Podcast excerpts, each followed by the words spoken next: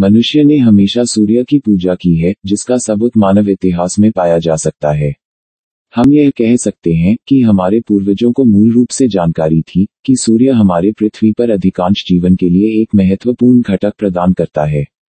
सूर्य के प्रकाश के माध्यम से प्रदान की गई ऊर्जा के बिना वनस्पति विकसित नहीं हो सकती है, और जानवरों के पोषण का स्रोत वनस्पति ही होती है। हालाँकि, हमारे पास हमारे पुरखों से अधिक जानकारी है। आप सुन रहे हैं विज्ञान वाणी। हिंदी की एक विज्ञान केंद्रित पॉडकास्ट जहाँ हम आपको मज़ेदार और आसान तरीके से वैज्ञानिक विषय प्रस्तुत करते हैं। आज का टॉपिक है सूर्य और उससे जुड़े तथ्य। तो चलिए शुरू करते हैं। जैसे जैसे हमारे वैज्ञानिक ज्ञान में वृद्धि हुई, हम यह भी समझ चुके हैं कि पृथ्वी जिस विशाल संरचना का हिस्सा है, जिसे हम सौर मंडल के नाम से जानते हैं, वह केवल हमारे आकाशगंगा का एक छोटा सा टुकड़ा है।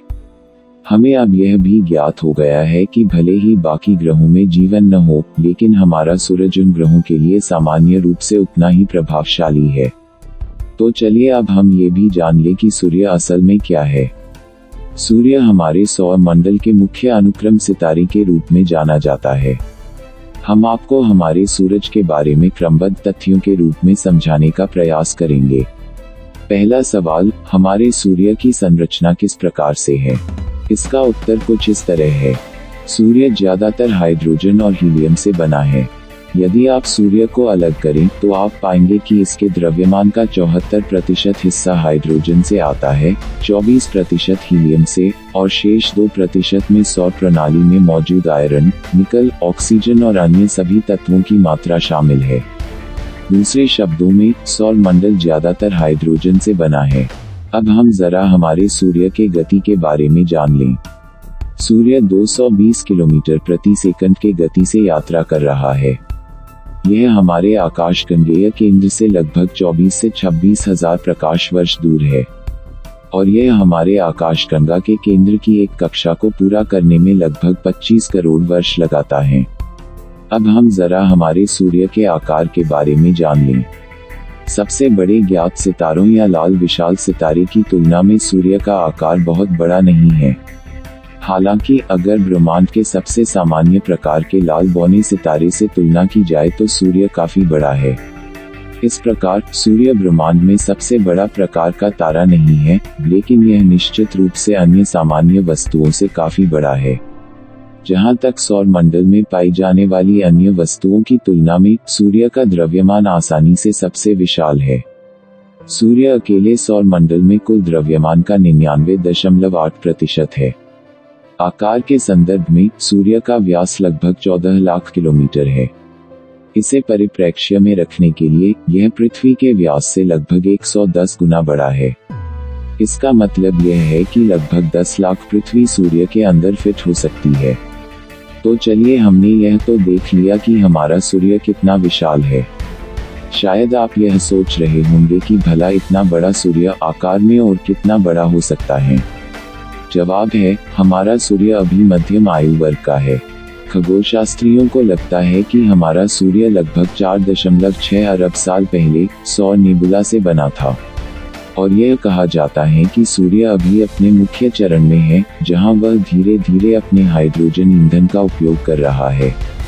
लेकिन अब से लगभग पाँच अरब वर्षों में सूर्य लाल विशालकाय सितारे की वेश में प्रवेश करेगा, जहाँ यह पृथ्वी सहित आंतरिक ग्रहों तक प्रफुल्लित होकर उन्हें निगल जाएगा। फिर यह अपनी बाहरी परतों को धीमा कर देगा और फिर एकदम से अपेक्षाकृत छोटे सफ़ेद बौना सितारा बनने तक वापस सिकुड़ता जाएगा। अब चलते हैं हमारे सूर्य के कुछ अन्य तथ्य जान लें। जैसे, सूर्य का लगभग पूर्ण गोलाकार आकार है। इसके विषुवतीय व्यास और इसके ध्रुवीय व्यास में केवल 10 किलोमीटर का अंतर है। सूर्य के विशाल आकार को ध्यान में रखते हुए, इसका मतलब यह है कि यह एक संपूर्ण गोलाकार आकृति के सबसे करीब है, जो प्रकृति में शायद ही कभी देखा गया हो। और क्या आपको पता है कि सूर्य के विभिन्न भाग अलग अलग गति से घूमते हैं? ग्रहों के विपरीत सूर्य हाइड्रोजन गैस का बहुत बड़ा क्षेत्र है। इसके कारण सूर्य के विभिन्न भाग अलग अलग गति से घूमते हैं। सतह के तेज़ी सतह पर धब्बों की गति को मापकर देखा जा सकता है। भूमध्य रेखा पर जो क्षेत्र स्थित हैं, उनको एक चक्कर पूरा करने में 25 दिन लगते हैं जबकि ध्रुवों पर जो क्षत स्थित हैं उन्हें 36 दिन लग सकते हैं। और सूर्य के सबसे अंदरूनी हिस्से को 27 दिनों का समय लगता है। क्या आप जानते हैं कि सूर्य से प्रकाश को पृथ्वी तक पहुँचने में 8 मिनट लगते हैं? पृथ्वी से औसतन 150 मिलियन किलोमीटर की दूरी और प्रकाश की गति के साथ 3 लाख किलोमीटर प्रति सेकंड की गति के साथ, यदि हम प्रकाश की गति को पृथ्वी और सूर्य के बीच की दूरी से विभाजित करते हैं, हमें लगभग 500 सेकंड का समय उत्तर के रूप में मिलता है, यानी कि 8 मिनट और 20 सेकंड।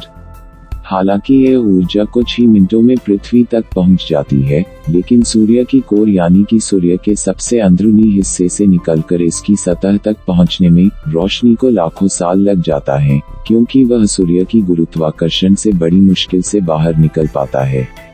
सूर्य की एक और खास बात है, सूर्य के अंदर तापमान 15 मिलियन डिग्री सेल्सियस तक पहुँच सकता है। ऊर्जा सूर्य के कोर में नाभिकीय सम्लन यानी न्यूक्लियर फिशन के माध्यम से उत्पन्न होती है। यह तब होता है जब हाइड्रोजन हीलियम में परिवर्तित हो जाता है और क्योंकि गर्म होने पर वस्तुएँ आमतौर पर आकार में बड़ी हो जाती हैं, यदि वहाँ एक ज़बरदस्त गुरुत्वाकर्षण का खिंचाव नहीं होता तो सूर्य एक विशाल बम की तरह फट जाता। अब मैं आपका ध्यान एक आखिरी सवाल पर लाना चाहता हूँ। हमारा सूर्य किस प्रकार का तारा है? यद्यपि हम अपने सूर्य को एक अद्वितीय खगोलीय पिंड के रूप में मानते हैं तो यह गलत माना जाएगा। यह वास्तव में ब्रह्मांड में अरबों खरबों तारों में से एक है।